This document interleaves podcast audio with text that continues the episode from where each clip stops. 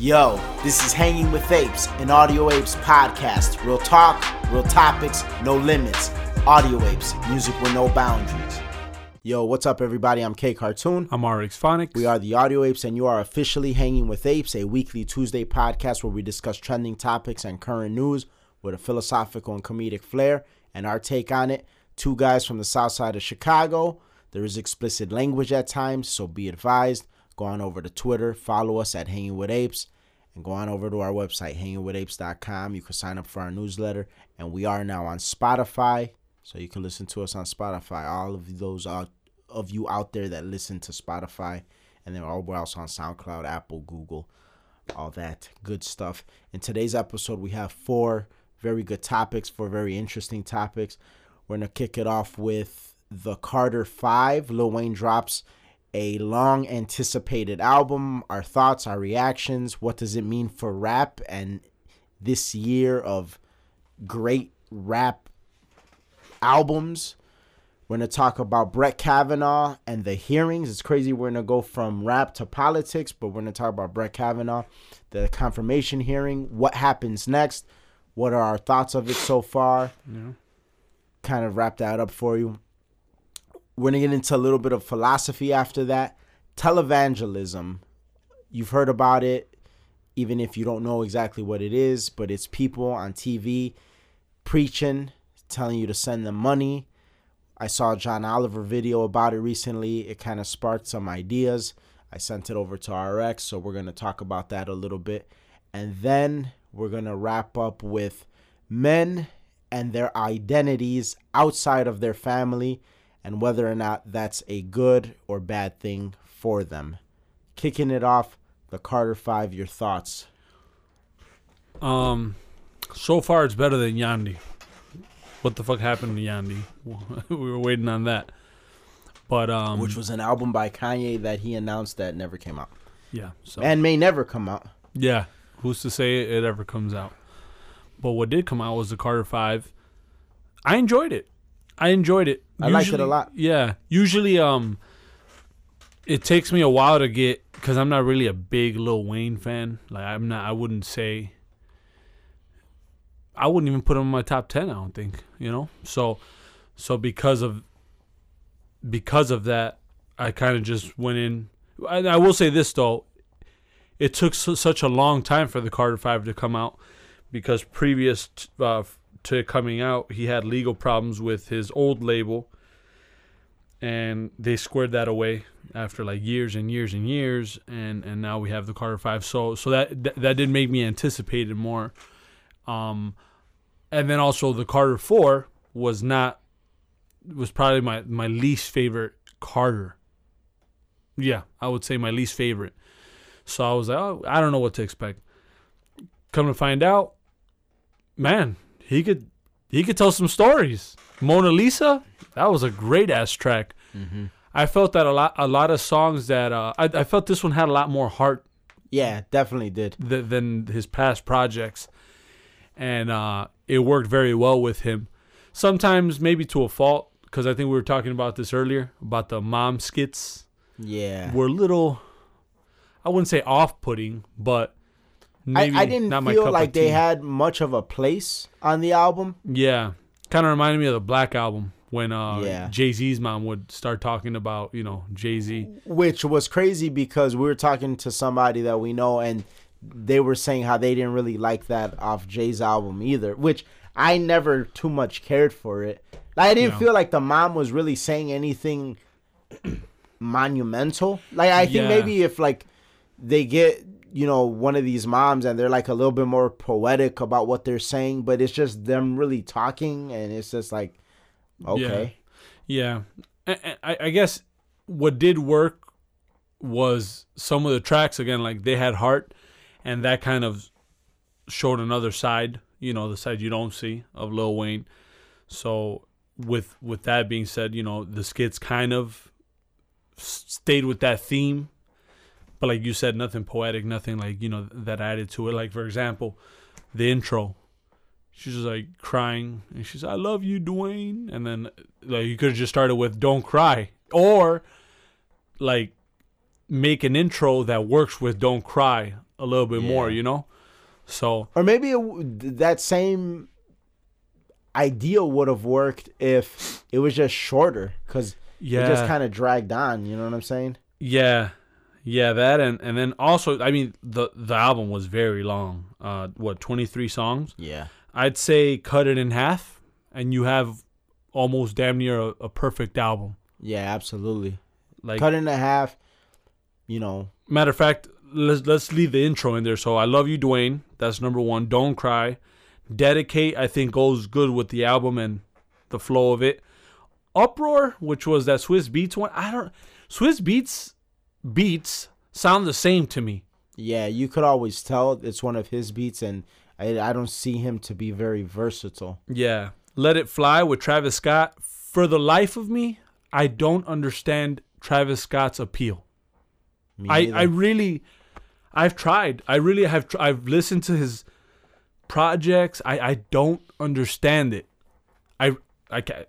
I, I was very lost with like the whole craze about sicko mode with him and Drake. Like I just I didn't get why everybody was so crazy about that song. yeah, I don't understand that either. So so that's kind of like where I was with that song with Wayne. Can't be broken. I liked. Yeah. Dark Side of the Moon was different. Different enough for me to say like, okay, maybe you could put that on the track because you know you'll It- have it- it Eminem was- singing. It was okay. I just I I didn't find myself very interested in hearing Lil Wayne or Nicki Minaj sing. Yeah, but I'll say you know that's cool, especially since I've never heard. See, because because Lil Wayne has tried and attempted to sing, but I've never heard Nick. I didn't even know she could sing. So, so that was cool. Whatever. Mona Lisa again, classic. Uh, what about me? I would have skipped that one. Open letter, that was badass. Talking about his like daughter and you know a little bit more open. Famous, Fantastic song. yeah, that was amazing. Um, I like, it, it, and it's not that it's anything special, but just the the one with with Snoop Dogg, Mm-hmm. dope niggas. Like I thought that was just like Dr. Dre, like the beat. That was cool. I would, I don't know if I would I would leave that there, but the beat is so raw that like whatever, you know, that could be a throwaway. Um, let me see. After that, you could skip pretty much. I actually like Perfect Strangers. I'm not a big fan of Lil Wayne doing uh the auto tune thing. Mm-hmm. I I can stomach that. I like that, and I like the subject matter. It's a different subject matter. Could have been done a little bit better, but I'll leave that in there. Used to, you liked it, I liked it. Yeah, I And thought then- it was great. Yeah, let it all work out as outro. So definitely something that if if you are uh, a hip hop rap fan, check it out if you haven't already. What's your uh, favorite Lil Wayne album? My favorite Lil Wayne album, I probably would have to say the Carter Three. But this might this might con- like contest it pretty well. I would have to give it more time and then see because I do feel that he did the stuff that he did better on this album. He did a lot better in this album than in the Carter Three. Yeah. But the Carter 3, what it does have over the Carter 5, which I feel is, in my opinion, holds the Carter 5 back, is that the Carter 3 was very cohesive. Like, I had like one or two tracks that I would just throw, like, yeah. but very, a lot more It was cohesive. it was well packaged. Very Yeah. well packaged. so I'll give that to the Carter 3. But overall, Even honestly, even the bonus shit on the Carter Three was pretty good. Yeah. Yeah, let me see. As a matter of fact, let's see. The Carter 3, I'm going to see if it has the bonus tracks on there. Where the bonus, no, this is just a regular one. Oh, no, no, yeah, the bonus. Because I had the Lollipop remix. I don't remember Prostitute 2. I'd Nah, to- see, it had it had different versions of of bonus, but I'm talking about the one where like it came with like a whole bonus disc, and it was like five additional songs, and the songs were, I have them right here. It's uh, Yeah, but see that this is okay. So I'm just gonna go over the track list while you look this up. Three Pete, Mr. Carter, A Milli, Got Money, Comfortable, Dr. Carter, Phone Home. I wasn't a fan of. Tie My Hands, Mrs. Officer. Although I wasn't a fan of it, it, it was a pretty like popular single. People fucked with it. Yeah, let the beat build, shoot me down, lollipop. That shit was like the hottest single that that year. Uh, and then after that, I had what La La Monster, You Ain't Got Nothing, Don't Get It, which were more of the forgettable tracks. Yeah, and then the bonus was gossip, on me, Kush, love me or hate me, and talking about it. Oh Which- yeah, which all all of them were pretty good. They're good. Like I could see why they didn't necessarily make the cut of the album, but they were still like for a bonus disc. You know what I'm saying? It's like you're essentially getting a, a LP, complete, well packaged, and and uh and an EP along Yeah. with it. Like it was. I mean, you can't beat that. So yeah, I would have to uh, say that the Carter Three is my favorite Lil Wayne album. Also, this does give it a run for its money because I agree totally with your assessment that what he did better on this album, he did much better, Yeah, but that was just like all together, like looking at the whole project put together uh better. I will say he he rapped more skillful on this album Yes. on the Card 5, which is interesting because I really thought that he wouldn't have because honestly i really felt like with like hearing him you know like hearing about him like having seizures from like the lean and all the shit that he's on the drugs and all that i really thought like his brain would kind of be like halfway rotted where he m- wouldn't even no honestly like Yeah. you're laughing but i honestly i really felt like it would be like to a point where he might not be able to keep up that level of skill set and not only did he keep it up but he seemed to have surpassed it. You know what I'm saying? Because I felt like on the Carter three, he didn't rap that skilled. I felt like it was just mostly like very good songwriting. Like the songs were written well, but I didn't. Yeah. It wasn't anything like overly skillful. yeah, This album, like this, you had some good songwriting and some skilled rapping, which you know you don't really get from a lot of rappers. Like like No. for instance, like you get Jay Z, not like the most skilled rapper, but a good songwriter. yeah, Kanye, good songwriter, definitely not very skilled. No. Uh, Eminem, he's one of the few that's like you get good songwriting and skilled rap. You know what I'm saying? yeah. That's very skilled. So um, that was that was pretty um I would say pretty pretty refreshing. Yeah, but Lil Wayne is notorious sometimes, and this, and you made a good point. But sometimes it's just like you're rhyming the same word for a whole verse. Come on, man, like that, and that's what kind of throws me off about him, and what why you know lyrically, I can't put him up there with the best. You know, like with the but but. I mean, and I'm not saying because because Jay Z does that too. Jay Z does do that too, but again, Jay Z accompanies that with great writing. Mm-hmm. And then you brought up your point was, in Mona Lisa he does that a couple times, but Mona Lisa was so intriguing and like Yeah. you're so into the story that that shit like I look you look past that. And- But but there's times where it does work though. Like Yeah. like repeating yourself does work. And I think you're being you're exaggerating a little bit when you're saying a whole verse. You know what I'm saying? No, he does that on, on one of these songs. I think he he has a whole verse where he's just like rhyming almost the same word. I think it's his line. On the line, I'm gonna be on the line. I'm doing lines. Get the line. I'm like, what the fuck? Use something else. I forgot what song it was. I don't remember that shit at all. Yeah, you were high. You were off your mind. You know what I'm yeah, it's like so that kind of throws me off a little bit. Like I said, But like I was saying, like Yeah. in Mona Lisa, there's uh, occurrences where he repeats himself or uses the same word and rhymes it the same word over again. yeah, But it's not like no whole verse. No, no, that one, that one's not a whole verse. And even then, like, see, because storytelling, it's different. Because, like, for example, um, what what song was it that that we did? Um, I can't think of the name. The Chicago one, All black everything. All Black Everything. I have like a line or two where where like I rhyme the same word, but because it's a story that's being told, it works.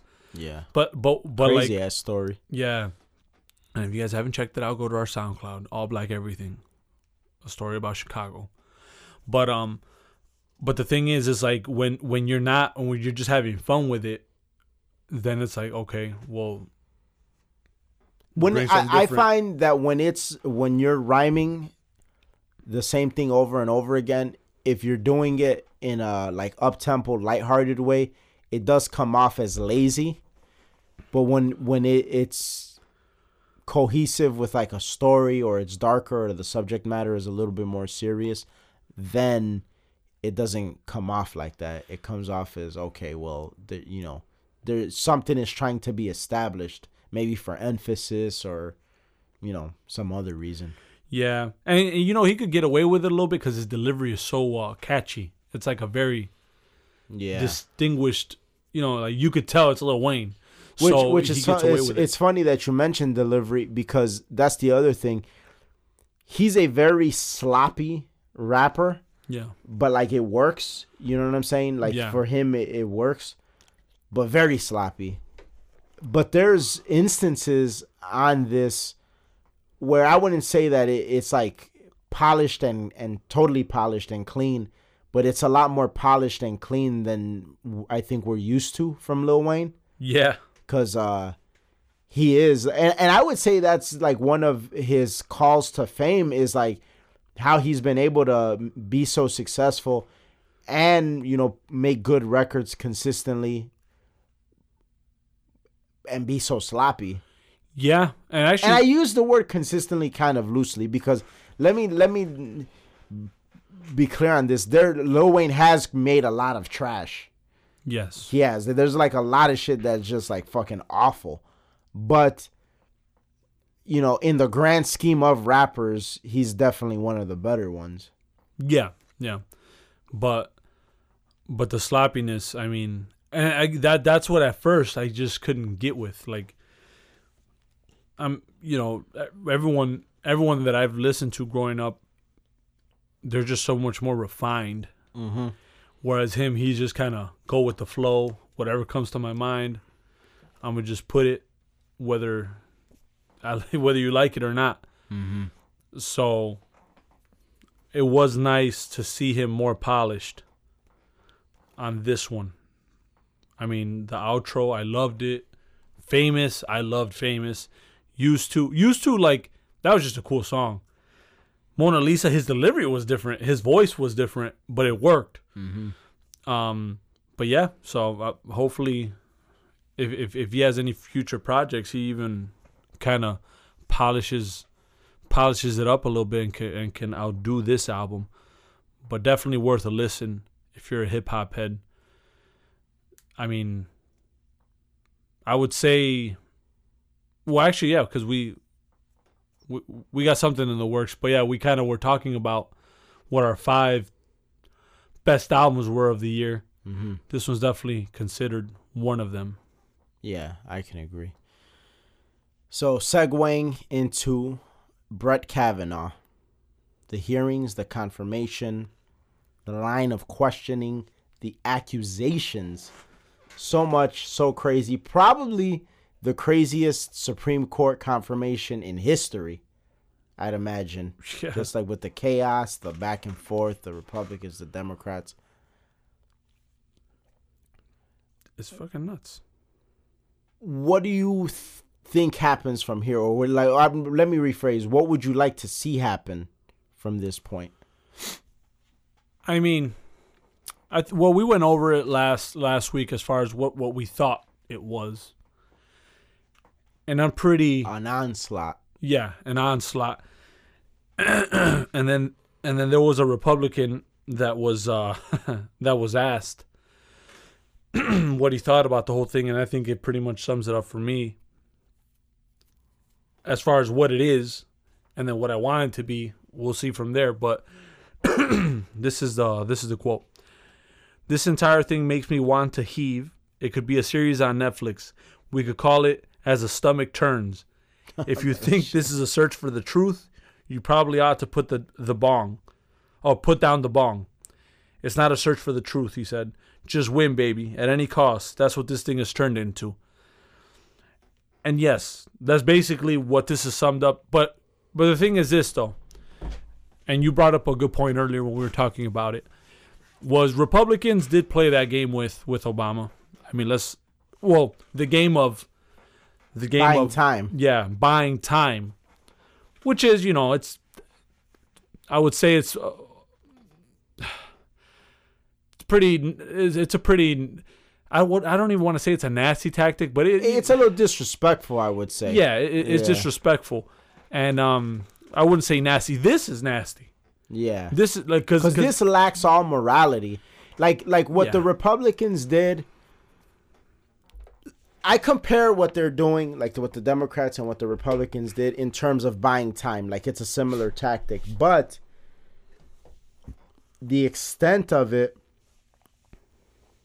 is one where it's like you're kind of just using a loophole, and then this is just like you're like you just lack total morality.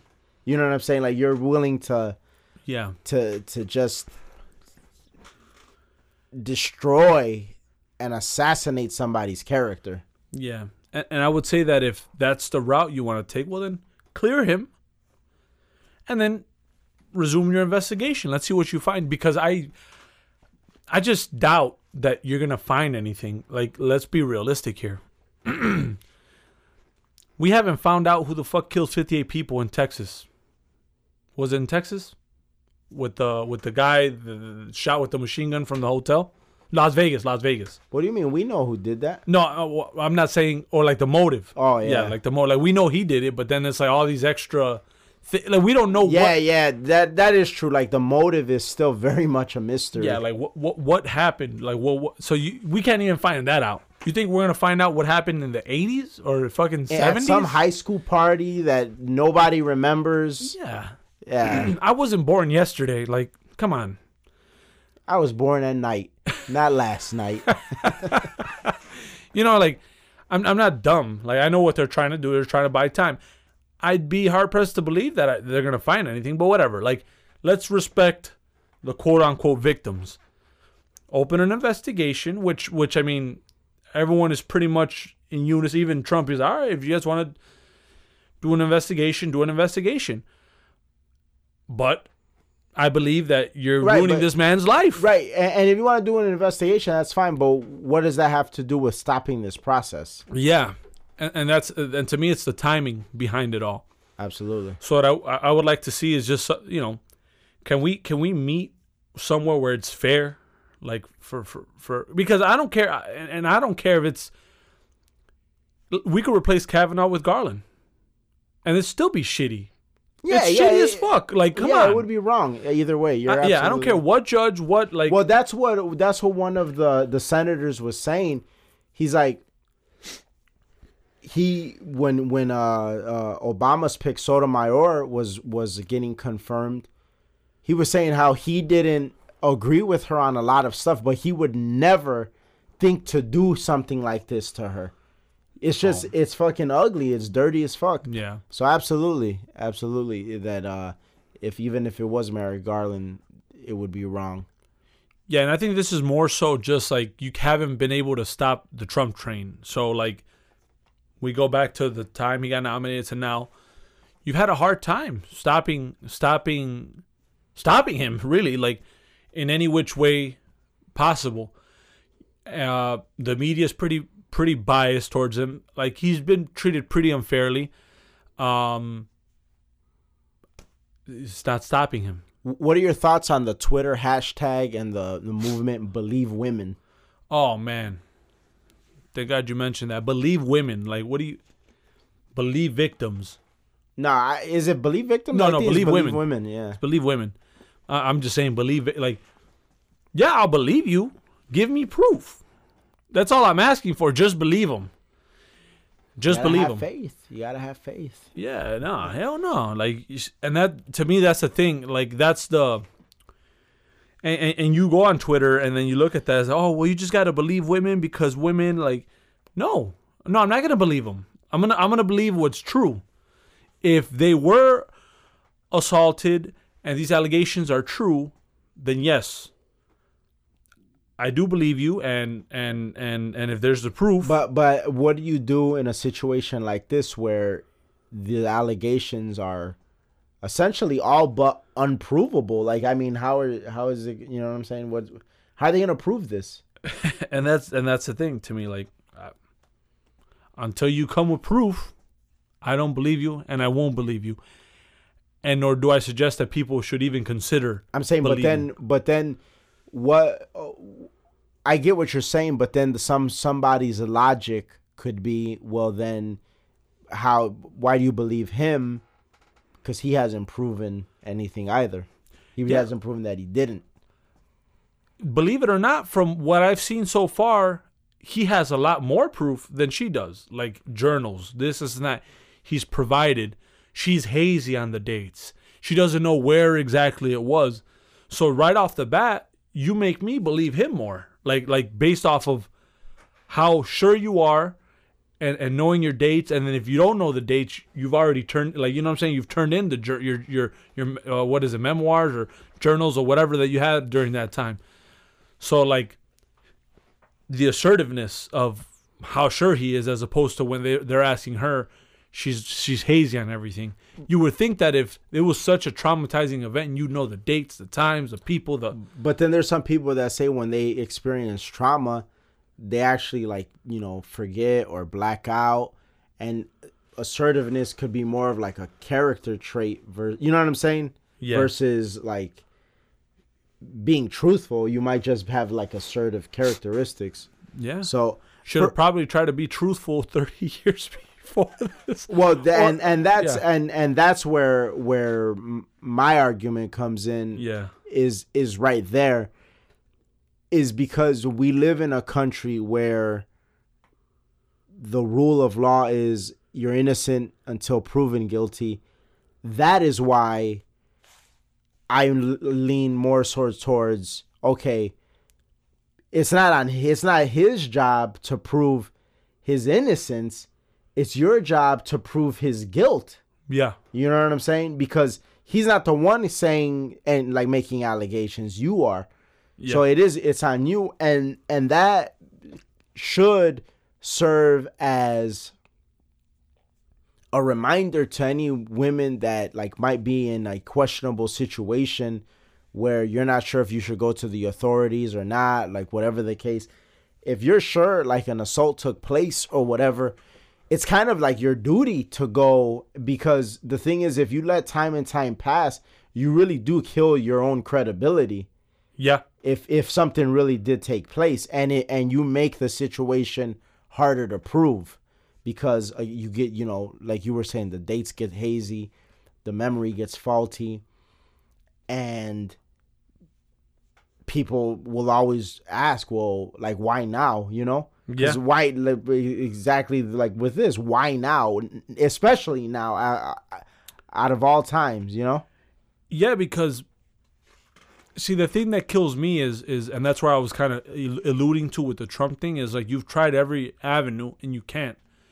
So if you've if you've noticed how how this was kind of like the last big decision he's made as far as like a nominee or anything, it's been totally silent with him when it comes to media, when it comes to. So it's like right nobody's talking about that paul manafort or yeah, or, or his lawyer or none of that. yeah that Stormy Kanye Daniels. I mean, Kanye West went on a rant on SNL, and that didn't really like you know it made headlines you know naturally, but like it wasn't the same. It wasn't the same hmm energy. It was oh yeah, there's Kanye again saying this shit. You know, he has a, a MAGA hat on, fucking, and then Trump tweeted about it, and that was it. You know, like you're not seeing the same energy. Mm-hmm. So then it makes me feel like okay, now you're switching tactics. Okay, like, like we're gonna have to play it a little bit dirtier. And again, I could be wrong, but it's just the timing is so. it, it makes you think, like you know. And then, and then and then you get some of the tweets too, like like the way some of the. And I and I hate when when famous people. And all these like artists, like they'll or or, or, or actors or whatever they'll tweet and like with no understanding of it. Hmm and then and then obviously this kind of sparked the whole like oh women are need to be more em- em- empowered now and and this this and that. And this was a tweet by uh, Whitney Cummings which is a comedian female comedian. And this is what she said. I'm hearing a lot of I'm hearing a lot of so men are just supposed to be scared of women now. I mean, is that what needs to happen for you to be cool to us? Maybe we've been scared of you for like six thousand years. You'll get used to it after a while. Fucking horrible shit. Yeah, and to me, like like you know, maybe people could skip through through that and be like, oh yeah, yeah, whatever, yeah, women's empowerment. But if you break that down psychologically, that just screams like jealousy, really. Yeah. And it's like it's, it's nasty, and and that's what you don't want to see. Like and then nasty and and to be quite honest unrealistic like if you're around men that you think are such like predators and just awful human beings that you have like gone through your life fearful of them then you've just been in a bad environment yeah, like where'd you grow up in a fucking all men's prison like where did you grow up yeah. you know honestly We've because- had music videos with fe- you know female models. We've been courteous. We've been you know they felt comfortable. We gave them a right to wherever they needed to. We were as as and gentlemanly, yeah, professional and gentlemanly as we could possibly be.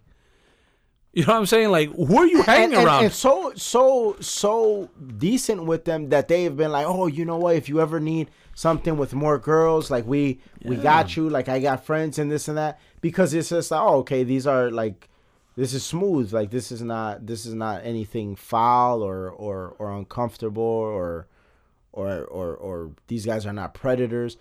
But my thing is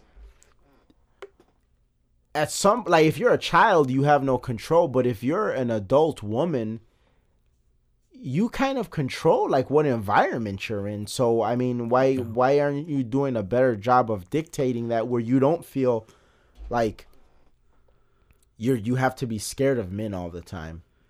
Or is that just you know are you just saying that shit for shock value and you don't really feel like that? You know because it's one or the other. Either you really feel like that and like you're just you just got to be hanging around in like some really awful places or you don't really feel like that but it's you know the cool thing to say nowadays you know Yeah, yeah. And then again, it's like the timing, the agenda. I just got a Time magazine in the mail. The title was That All Men Are Created Equal. And then in between men and R, there's like a little, like the little upward V, Mm-hmm. you know, like the, the add on. And it says, and women. So basically, it says that, that all men and women are, are, are created equal. And it's like, you are equal. You could do whatever you want to do. You could be in whichever field you want to be in. There's no one stopping you. Nor so, nor nor anybody should. Like nor anybody should. But again, it's like all these all these it just seems to me like a lot of this stuff when it comes to to women right now, it's a lot of more so an agenda. Mm-hmm. and then and and and it's just there's something behind it. You know like the kavanaugh thing i feel okay you're just trying to stop him. You're trying to slow down the process then the believe women th- thing. Like that's that's just unrealistic and it's like well, no no i don't believe anybody really. I don't believe men women or children until they tell give me something worth believing in. And um and then you have like these articles like in, in the time magazine where, where they're really talking about other countries and how like men are much more comfortable being you know the guys that are kind of you know letting the women do whatever whatever is that that they want which i mean i see that here in the united states it's different between different couples. Like but in this country you could do whatever you want. There's different dynamics and different relationships. Yeah and and it's like here they're trying to perpetuate that shit. Like if it's something that just naturally occurs like you know the woman is more assertive or she makes more money and like it just makes more sense for the guy to stay home whatever the case all right that's fine whatever that's their situation. But it just seems like this is agenda driven like they want it to be that way yeah even when if even if and when it's not feasible for it to be that way you know No, what i'm yeah. saying that's that's the that's the issue is like you're trying to force a situation. And no, if that's the situation, that's the situation for those particular people.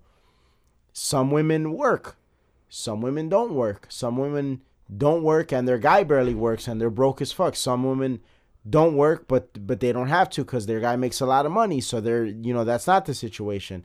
Some couples work equally. You know, like everybody's dynamic is different, but to perpetuate this situation of oh, men it's time for men to take the passenger seat it's time for men to take the back seat and women like why like what like why can't men just do what they've been doing and women do what they've been doing or what they want to do and then in the dynamic of a relationship let the chips fall where they may Yeah, which is a natural occurrence. But I think then also like if you look at it on a on a political level, when you look at it that way, it's a little too logical, which means that you can't control people or Yeah. pit people against each other. So like what's logical or what makes better sense means that people will kind of go with that and let let outside influence not influence as, as much as Absolutely. as opposed to when you do get when you do get something where it's more so emotion based and you rile people up and and it has to do with kind of selling them a dream and really it's just like you're you're playing mental games with people then that's when you kind of divide and you conquer and you're able to create a problem which keeps people in power really. Which is great what you just said. Divide and conquer divide people and you keep people in and tho- those in power stay in power is a perfect segue into the next topic about televangelism. Because you said something you said divide and conquer put people against each other and then those in power stay in power. And that's essentially what a lot of like the these like kind of corrupt televangelists do. But before we get into a little bit of a backstory um i was recently on youtube and i saw this video by john oliver which i'm not a huge john oliver fan because obviously like politically he's very biased and one-sided which is so funny because we were just talking about the brett kavanaugh situation and he did a video breakdown segment of that situation and he was like totally left and biased and illogical about it. But then in his breakdown segment of televangelism he's a lot more logical a lot more witty a lot of lot of satire like just all around good writing. And this is this is just objectively speaking. And i think john oliver's strength is when he tackles subjects that are not necessarily political. I'm not saying that he can't. Like, I mean, it's a free country. Do what you will. But I find him to be better and more entertaining and more informative when it's not political. Like when it, because there's no agenda. It's just yeah good reporting, essentially. that video was very informative the one you sent me about him breaking that down Yeah, and it's funny because about good reporting, it's interesting because I I recently we rewatched Spotlight. Have you seen Spotlight? yes yes phenomenal movie. Actually, like in rewatching it, I was like, this is probably in like my top 15 movies of all time. Like that, oh, like I could argue that it's that movie is crazy good. Like, Yeah. And for anybody who hasn't seen Spotlight, if you get an opportunity, watch it. I know it was on Netflix a while ago, but I don't think it's on there anymore. But essentially it's about the it's a true story. It's about the boston globe team that broke the story of all of the uh, child sexual abuse in the catholic church in boston. And then kind of from there a bunch of other stuff got uncovered and and like you know different allegations in different cities and and stuff like that. And and it's funny because like you see like the depth of the reporting that they went to and you know them them you know and even how like as they were breaking down the story and they were getting into it then 9-11 happened and then they had to like take a pause from that that uh report to like focus on 9-11 and all that. It's really like in depth and awesome But I just brought that up because you know, in terms of like good reporting and stuff like that, and it's it's a good movie. Like if you want to get an idea of what that consists of. But also, what was great about that movie and the Boston Globe article, because after I saw the movie, I actually took the time to read the article that they produced Yeah. to see like you know what it actually said and everything like that. What's interesting about that is it wasn't politically biased either cuz there's a lot of people that speak out against churches because it's kind of like a political bias Yeah. or or like uh or like uh if it's not a political bias it's like a spiritual bias like oh you know atheism like the church is bad and all of that but no this was just Yeah. them looking into this and saying yo like this is wrong Yeah. this is this is crazy and it's crazy for how many years this has gone on and that's essentially like the the feeling that i got from john oliver's segment about televangelism and Like how genuine cons- concern. like a genuine concern for the people that may be, if you will, victims of this. Because and not an overreach because you know Bill Maher kind of reaches a little bit, well, a lot, because you'll look at the ridiculous side of. Of religion, yeah. Whereas him, he was focused on that because it is ridiculous. Yeah. And how these people say, oh, well, you know, if you you send money, you get this and God will bless you and just making all of these like just crazy claims. W- what are your thoughts about that like when when you see stuff like that? I, I think it's messed up because you're preying on the weak. It, it, like, because I, I just actually saw the. It's like a do- it's a documentary on the Manson, on the Manson family, Mhm. and you know it breaks down like how he how he got them, and and a lot of it, when you look at like Scientology, or this stuff, or even with with with Charles Manson, like you saw that like you're preying on the weak and and and then you get them to the mode where they start doing shit that like it's not really it's detrimental to them you know Do you think people like that specifically prey on the weak or they prey on everybody and it's just the weak that flock to them? Or do they have like a, a specific script that they know is tailored like for the weak and they you know what I'm saying?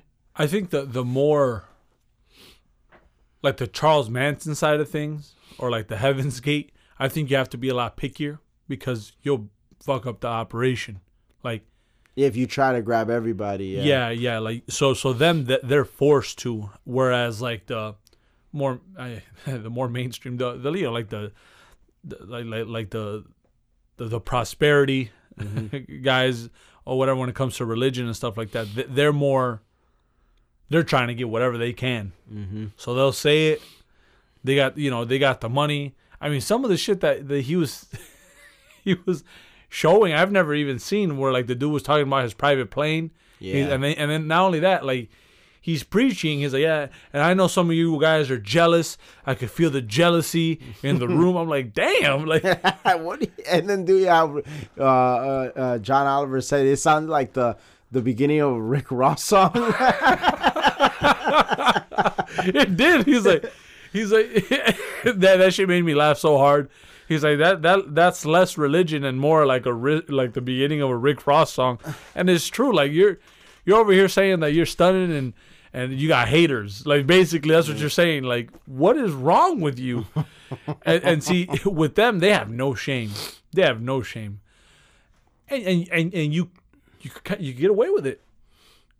That's how Scientology started. You know new as religion, the same tactics.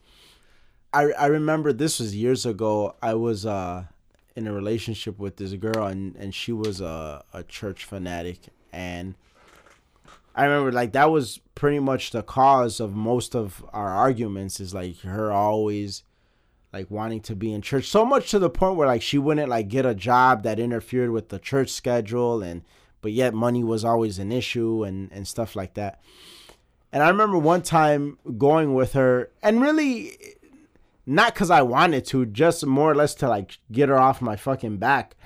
Yeah. And I went and it was a Sunday, and there was the the regular pastor that was there, and he was like a cool dude. It was funny because like after that, like I ended up finding out that like that church was like shrouded in scandal. Like, dude, the pastor was like fucking somebody in the congregation and all. Obviously, I didn't care enough to even like know or find out about that stuff, but somebody that I knew later on, like a few years later, they had like told me about all that shit. Yeah. But um, while I was there that day, the regular pastor was there, but then there was somebody else that was there that like gave like a little sermon, and essentially the one the pastor gave his first part of the sermon, he had the people like do their little donations or their tithings or whatever. Yeah. And now, granted, this was a church in a very like poor neighborhood of the city, and the people there didn't have a lot of money. Yeah.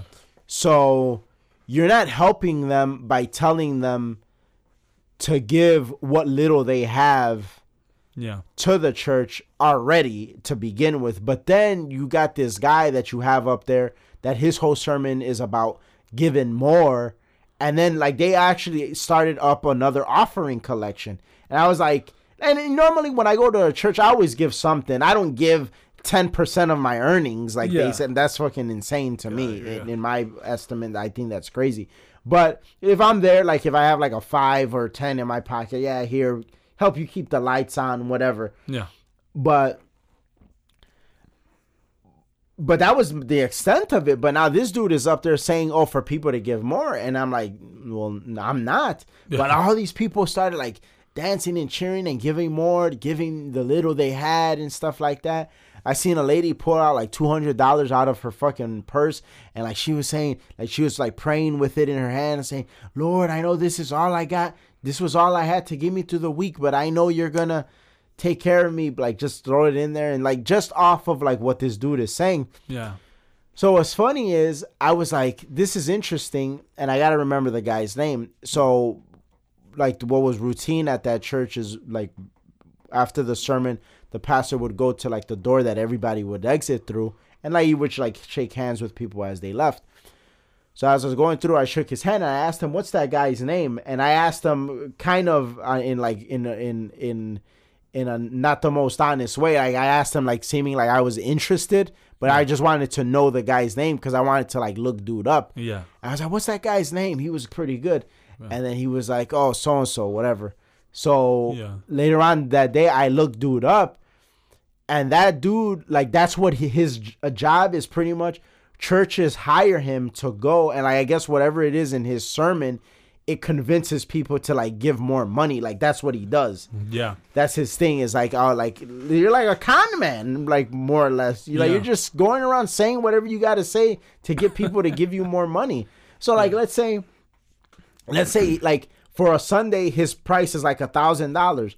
But let's say he fucking brings in every Sunday, depending on the church, like three to four extra thousand dollars. It's like, oh well, for the church, it's worth it. Yeah, Because yeah. even if he brings in three extra, three thousand extra dollars, all right, here's a thousand for you. We got a two thousand extra dollars. Hell yeah. You know what I'm saying? But it's just so crazy the level of manipulation it goes to. And the reason I wanted to bring this whole topic up is because for the people that are on the fence about spirituality or about God or whatever the case, I believe in God and I consider myself a spiritual person, but don't make the mistake of confusing this and these tactics with God because the two are totally separate things. Yeah, Because a yeah. lot of times I hear atheists and they make arguments and they bring up shit like this.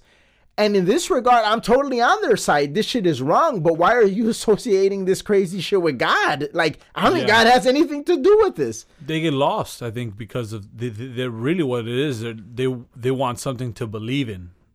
You know, like if you look at it, like, oh, I wanna, I wanna, I want I want it to matter. Whatever I do, I want it to matter. I want it to make a difference. Mm-hmm. I want I want to be blessed. I want to live a, a, a you know, and and in doing that, it's like you're not really looking at it in a very realistic way. You know, like mm-hmm.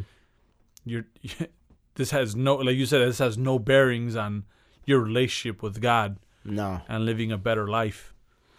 and and it's sad because you know in in John Oliver's segment he was talking about cases where people have bought into some of these messages so much to the point where they wouldn't get medical treatment because they just kept giving money to these sending money into these televangelists Yeah. hoping that it would cure because that's essentially what they're alluding to that oh you this is where the healing will come from and not you know come on like this is that's wrong like how could you sleep at night Yeah. you know like because you're not gonna get me with that shit Yeah, and they're not gonna get you but if there's people eh, just because there are people that are a little bit more gullible than others doesn't make it right that they you know they fall for it That's true. That's true. And, and and it's too it's also like to me it's like I look at that and I'm like, man, that could be me. You know, like that could be me if like imagine imagine if like everything was was like you were just down on your luck. You're like one of those people that you just can't catch a break. you think it could be you though i don't You know, I we say that now because we feel confident, but it's like one of those things where like But we've both been like pretty down on our luck before. I, I don't think like either of us would hard. have ever bought into like. Listen, I've Yeah. been I've been down on my luck. Like I've been actually, motherfucker, at the beginning of this year. Like I mean, I was obviously it was like based on I made a big investment and you know all that, and, and it ended up being good for me. But at the beginning of this year, I was fucking like flat broke. I, re- I remember like I, I owed you money and then like I gave you money and when I paid you, Yeah. like I, I was broke again. I was but I was like man I gotta pay my guy because like he held me down. But well I, I shouldn't say that was down on my luck because like that was based on an investment. But I mean I've in the past I've been down on my luck in terms of like not having any money and there really not being any outlook. See, this Yeah, was like see- I, I was down on my money, but there was outlook. Yeah. But in the past, like when I was younger, But see, in the beginning of the year, that's why like it was weird to me because like before every episode, you always wanted to like have like a ritual and like read off of the you know, some verses. I was like, what's going on here? stupid. I need help. I need help. No, that didn't happen. But it would have been weird if it did, and funny too. But no, but yeah, I, it's hard. May- maybe maybe I'm reaching. I don't know. I imagine like like a lot of bad luck would it would it change my mind? Like would i be like damn i gotta am i doing something wrong? You know what i'm saying? I don't know. Like see because because the thing is it's hard too because like i had parents who like were very involved as far as like they conversate a lot. So they kind of like guide you through the bullshit too you know like oh this is dumb this is dumb this is dumb don't do this When things have been bad for me, or or if I've been down on my luck, as you put it, you know the mode that I get into, and that's why uh, this gets a nomination from me for record of the year. Cudi montage is kind of the mindset that I, that I approach being down on my luck on with. It's like, like you know, Lord, shine your light on me and save me, please. Like if I can't Cudi Montage is the last song on Kids See Ghosts by Kids See Ghosts. And which it's is a very good which song. is Kanye West and and Kid Cudi. But yeah, like phenomenal song. But in there, especially like what resonates is Cudi's verse, like him talking about going through like everything he was going through mentally and the depression and everything, but kind of recognizing that it was just preparing him for like another level of things. yeah. I've always kind of like prayed with that, like that level of spirituality, like whatever I'm going through, God, I hope it's like preparing me for something better. And thankfully, as I you know, sit here today and, and speak about it, that's typically have has been the case. But I never like my relationship with with God was like kind of direct. I never felt like I needed to go Yeah. through somebody else to make that shit happen. You know what I'm saying? Like I Yeah. never like if in that moment I was down and then somebody just like some guy came in a nice suit talking real jazzy was like, "Oh, well, you know, son, you're down on your luck, but you know, if you give me $10, I, you know, I can make the Lord give you a $100,000." No, like I'm, punched good. right the I- face, I'm wouldn't you? Like I actually need this ten dollars, so like I'm I just I'll hold on to bum to the- beat your ass. I'll hold on to this. Like Yeah. you know what I'm saying? Like I don't think that's why I asked you that question. Like would you would I- you, I don't think that could though. be you? No. You just said you just said it, I- it could I- be I- you. Okay, maybe what I'm saying is, it's hard because like I don't I don't look like I kind of look at it that way like how how how you're saying like I'm organic when it comes to that stuff so like I don't really you know I don't really need but what I'm saying is would my perspective have been different had I grown up and was always going to church and was always you know what I'm saying I'm not saying with the prosperity prosperity like you know sermons and all that type of shit. I'm I'm talking about like just on some like regular church shit. Like mm-hmm. what because because there's like levels to it. Like for example, like- Yeah, yeah. Not everybody that goes to church falls for this shit. yeah. Like I grew up, I grew up quote unquote going to the Catholic church. So like you know that to me that's just kind of it's not like super bad. It's a little weird uh, if, if you've ever went to to one of those. Shit sounds like what I would imagine like the Illuminati. like, you know, like you're in there and they're like, oh, and then they start fucking with the hymns and singing, and it's like, and then like it's just the most boring shit ever. So like, whereas it is. It is yeah, whereas if, if if you go like to, to to watch a Baptist preacher, it's like way different, more animated. and then a lot, lot of times more. a lot of times the the the sermons they they relate more to like real life shit like Yeah. because me like growing up in in catholic church it was always just so like if uh, you what oh, what does this have to happen. do with anything yeah, yeah, and you know what's crazy i feel like kids really do have like really pure spirits Yeah. because I remember being there and like me not liking to be there, and I, I would just get like very antsy and stuff. Yeah. I would just look at the ceiling and oh, this shit is crazy. Yeah, and then, and yes, and then I remember I would always remember like after communion. I would get happy when they would do communion because I knew like after that shit it was like almost over. I was like, oh, decent. They're getting ready for communion. this is a great time. But but what's funny about it? What's funny about it is then I've been to other churches, even at that age, and I enjoyed it. Like I enjoyed the sermon. Like it was like more of a fun thing, and I was like, this is what I imagine God is. Like I don't like I don't know. Like I always imagine God like kind of. uh, this is gonna sound so weird, but I always imagine God like kind of one of the guys, like Yeah, yeah. just I mean like an all like if one of the guys was like all powerful and like omnipotent but but you know what I mean like I don't imagine God like like as like this like like strict like kind Yeah. of like like It's like it's like God is like fuck, Snoop Dogg. oh, Jesus Christ what the fuck how how the fuck do you, how the fuck do you get that how is God like meets Snoop? George Bush. no I don't that's not my assessment at all That's what I would like to imagine eh, him to be like. like I could imagine God maybe like looking like Snoop, but I don't think he would behave like him. No, yeah, it'd be more like the you know, you'd have that Snoop Dogg swagger. You know, like Like I think, like yeah, I what, think, I, what, what, what? no, I think God would have some swag. Like, Yeah, fuck, it's hard. chill. Like, who can if I could personify? Hmm, I don't know. We're on to something with Snoop. I think, think so. so. I, I think so. I, George Bush, nah. That have to be snooping like the polar opposite of Snoop. I think like, like, but but somebody that's just like kind of real loose. Like this is so crazy. Like we're trying to personify God, but like if I could, I would imagine him somebody like real wise, but at the same time real funny. I would Yeah. say like close to like how Morgan Freeman is on on uh on Bruce Almighty, kind of like that, Yeah, but a little like younger. You know what I'm saying? yeah. a little bit more swag, like like more urban. You know, it's hard. It's hard to Because if you look at it like like if you look at like Jesus and all his disciples, whatever, like that's like the gangster shit.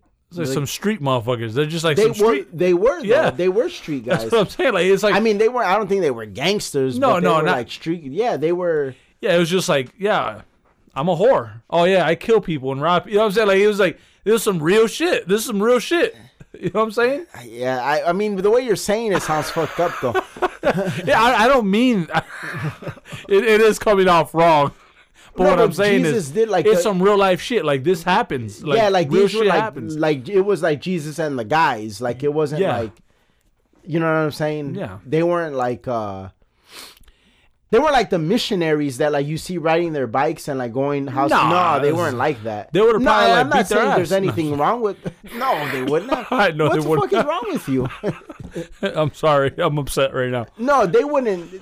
They would have. They would have fucked with those guys. They, but they just would have like they're there's like oh you know, Lord be with you, and like, they would have been on their way, but they they would have still been themselves, you know, with with each other. Yeah, they were. They were just more. I, I think they were just more grounded than, Yeah. than a lot of those. Yeah, Like like they- they'd be a lot more grounded than Jehovah's Witness. I'll tell you that much. yeah, because they've And seen I- some shit. They've seen some shit. yeah, exactly. They haven't.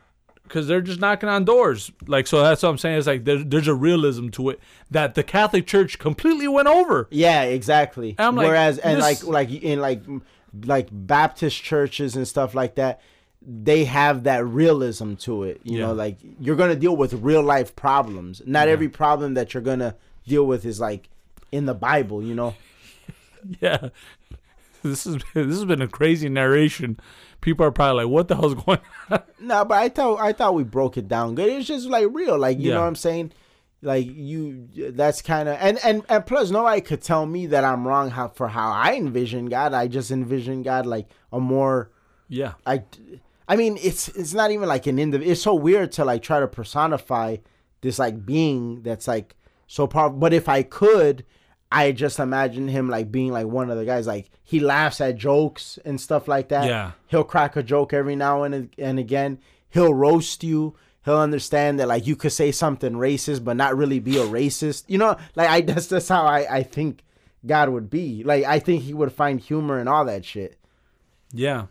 It's gonna bother me until we get like a character. yeah, that we're gonna have to work that. on it, but but yeah, but yeah. Do you think like what's your? You think God would laugh at a racist joke? Yeah, you would. It's lighthearted. Like I think like if I think like you would crack a racist joke to God, and he would probably be like, "See, when I made him."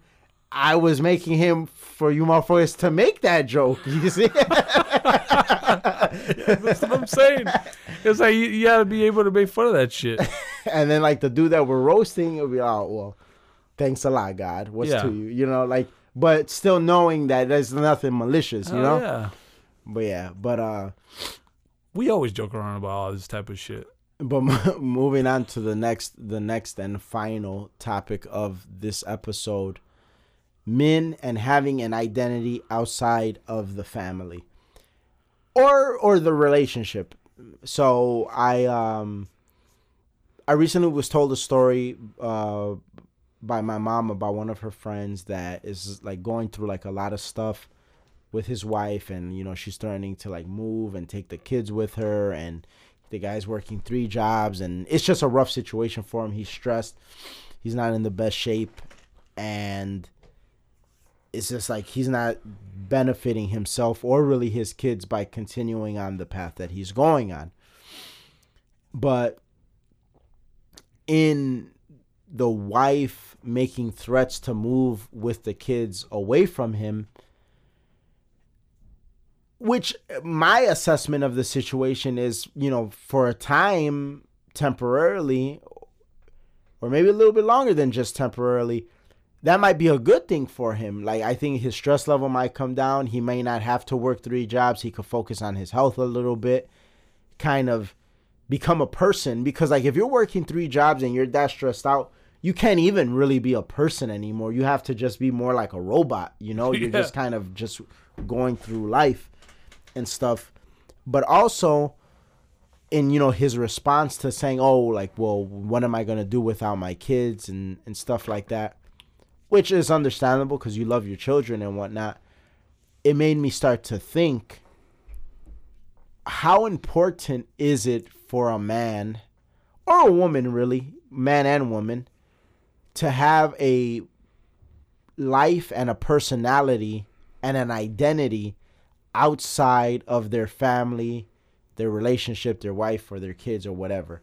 Now what i'm not saying is have like another relationship or family outside of your your your real family what i'm saying is like a an identity, like things that you do, hobbies, a life outside of that that that where it's it's just like you know your family, your relationship is not the end all be all. I think it's important. I think because especially when raising kids, you got to show that side. You got to show that side. We were just talking about religion and how like I feel like a lot of people, you know, when it comes to that, they just kind of fall by the well this is what everyone does, so I'm going to do it too. And I think that that goes hand in hand with this is like you have to you have to be able to do that because you'll find balance within yourself and in turn i think you're able to stomach a lot of things a lot easier you know? Because what, what do you mean stomach things easier? because you know like shit is not always going to be gravy you know like shit's not always going to be smooth. And i feel like when when you're tested if you're not a very well-rounded person you're a lot more you'll crumble a lot faster mm-hmm. right? Because think about it like we're you know I'm I'm I'm with my with my wife and and kids and I stop hanging out with you guys know my friends oh hey I got to do this oh man I got to take my kid here oh I got to you know so I'm so focused on that that like I've lost my friends I've I really don't do anything else like even if like let's say I didn't hang out with friends. Maybe I, I don't even start. I don't even do any like I don't have any hobbies for myself or anything that I do for myself. So what happens when like your marriage goes to shit, or if it goes to shit? Not that it when, as if it's gonna happen to everybody, but what if it goes to like where where it's not something that could be fixed? Well, and it, it can because I think when you're married or you're in a relationship, you have to work to to keep attraction going. And I think that a lot of times men and women fall into traps that are sort of unattractive where you know, it's just like if you don't have anything to do outside of your relationship, you know, it's just your job and your relationship, or like you see people on social media, all they post is like, oh, look, we're here. Me and my girlfriend. Oh, look, we're here. Me and my boyfriend. And it's just like, okay, like what, what, like what else you got going on? Oh, look, we're here. Me, my wife, and my kids. It's like that's cool. Like I'm not knocking it, but I think that that can be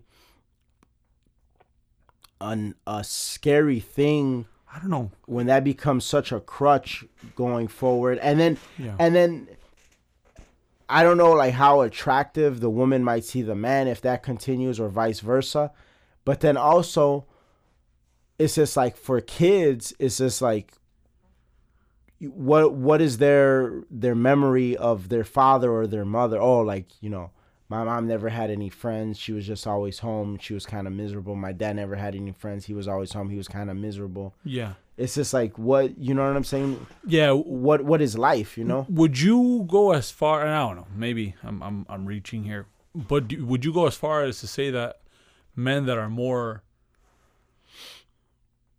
you know, oh, just a family? D- do you feel like they've in a way been like emasculated? No i think it's masculine to like care for your family Yeah. obviously it is like yeah. Yeah. Yeah. it you know to to be there and all that and i think sometimes like it's like a man can be overly concerned it's just like he might be like one of those types that he's like a, a worrier Yeah. so it's like oh i want to be around and this and that i think it's more of a the mark you're leaving on the world and a happiness thing Okay. and how that happiness contributes to the big picture Yeah. because eh, okay for instance let's say like a man he has he has okay there because there's a there's a guy i work with he it's him and his wife and he has like three daughters Yeah. and eventually like when we and we've he's talked about this with us and stuff like that Yeah. his daughters are gonna grow up and find boyfriends and this and that but this dude also like he travels a lot he goes to wisconsin to see his mom he has a pickup truck There's time days before work, like he'll be at like the lake fishing. Yeah. He does a lot of stuff where like and like his daughters join him at times, and then there's times where he does it with friends, or there's times like he'll plan stuff. This is a guy that you could tell that like once his daughters are grown and out of the house and everything, Yeah. he's gonna still be living. He's gonna still be going on living, like and having a good time and being like like his fun loving self. Yeah. But then there's men that I know that it's like the way they are. It's like once their kids grow up, it's like and they move out or get boyfriends and girlfriends or want to hang out with their friends more than they want to be at home. It's like what what will they be? Yeah. You know what I'm saying? Yeah, and I guess that's that's what um that's what I was asking in the sense cuz like for example, So yeah, but but to clarify before you go on, I don't Yeah. think it has anything to do with masculinity. yeah. I think it, it has more so to do with just happiness. Yeah. And I would say so as well, but the reason I asked was cuz like things have changed so much, right? For like for example, if you look back before we had all this shit, like we're a lot more and uh, we're a lot more developed, mm-hmm. right? We don't have to fucking go hunt, right? Or do shit that's so physical and not be home. You know what I'm saying? Like before before all this shit, like centuries before all this, like men were supposed to not even be home. Like they're supposed to be out there like providing. You see what I'm saying? Yeah, which is crazy that you brought that up because I think to an extent that should still exist. Obviously, I'm not saying that, you know, from from sunrise to sunset like we should be out in the fields, you know, doing doing stuff cuz we live in a different time. But I think to some extent and to some extent it happens like if you work a job like you're kind of doing that, you're going out, you're making money to provide Yeah. but it's it's like the you're providing with this with the the mentality of oh well this is it this is whereas back then we had to do that because there was like no other options. Like you got to provide for this woman and these children or this child and that's kind of it because it like just it, it takes so long just to do this Yeah. that like that's like pretty much the the the end of it. That's that's that's life. But now we don't live like that and there's a lot of stuff for people to get involved in and like different ways that we you know we could stay in communication and keep in touch with people Yeah. so i think it's healthy and it just makes life more abundant Yeah. to have that not only for the individual but for their surrounding people their their their Yeah. wife and their kids to see that and then like everybody live a more abundant life and it, it's it, and it kind of coincides with this um one thing that i heard this guy say on uh you ever seen the show shark tank Yeah. I don't watch it that often, but like the few times that I've caught it, it's pretty interesting. But on there, there's a guy like he's the he's a like this bald shorter guy. I think they call him Mister Fantastic. I don't know his name or much about him, but one thing that he says that I find very interesting is they uh, there was this one YouTube video I saw, and and then I've seen them ask him this on multiple occasions about husbands and wife husbands and wives pulling income like like like putting all their income together all their money Yeah. and he was saying how there's nothing wrong with doing that and in some cases you kind of have to like if the wife doesn't work or she doesn't work much or whatever well yeah like if she's making like a few hundred dollars here and there well yeah might as well just throw it in with the rest Yeah.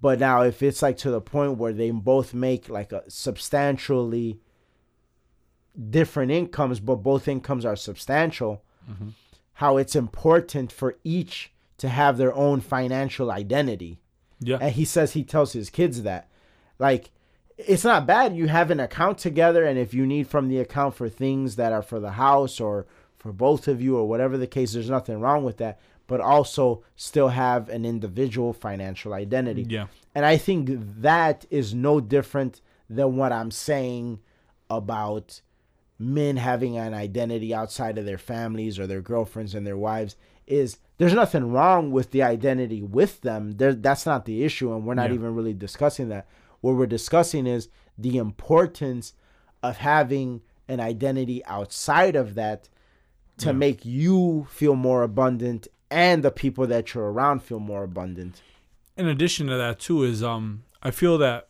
we miss we've completely missed something more and more often now that it's you know we're in the 21st century and we're so interconnected by Mhm. technology is like it is nice to miss people Yeah, absolutely. it's nice to it's it's nice not to be in the picture for a while so then you're missed like oh Mhm. hey what's new Yeah.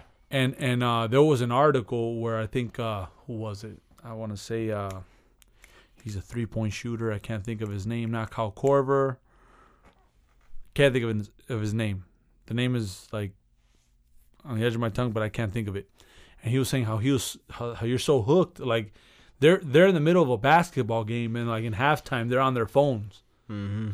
looking at articles or like he'll be he'll be uh he'll be with family and it's like he's on the phone trying to figure something out some some this this and that. Now if you step out it's the same problem. Mm-hmm. your wife's calling you oh so what are you gonna do or, or you know your kids it's like too much there's too much connection going on. Like kind of Yeah. like disappear. Which, i'm not saying disappear forever but you know like go. If you're gonna go like if i'm gonna go to your house i don't you know no- i'm, I'm at your house. Let's let's hang out and then when i get back home then which there. is essentially that kind of ties into that joke that Chris Rock said on Tamborine yeah. about how now everybody is like connected. You see everything that everybody's doing. Whereas like in the days of his parents, he's like his dad left in the morning, and like one of the kids could have died, and he wouldn't have known they died until the dad got home that evening. yeah Obviously, that's a little bit of an extreme, but it's kind of still coincides with what we're talking about about having an identity. Like that's a man that clearly had an identity outside of his house. Because Yeah. if you're gone that much time, it's like all right, well, I'm sure he had work friends and you know stuff like that. So yeah that's essentially what we're discussing and and talking about here. Yeah, and I mean, you know, it's a it's a different dynamic for everybody, but but I think that that it is something that that that's important, and not only that, like, just to, I think you'll feel fuller that way. Like, I remember when we had like that little thing going when we were bowling. You know what I'm saying? Like we would go bowl, like, and it wasn't like we were in the league or anything, but we would do that. Then you know, I got I got my podcast. We will, you know, we'll do music. I mean, we'll even take trips. You know, like we'll take I'll take trips with my friends. I'll take trips with my girl. Well, you know, it's like it's a, a good combination. So I've I've taken trips with my parents. You know, like Mm-hmm. it just it's it's nice to have like a mixed bag. You know? Yep, an abundant life. Yeah. That's our episode for today. Thank you guys so much for listening.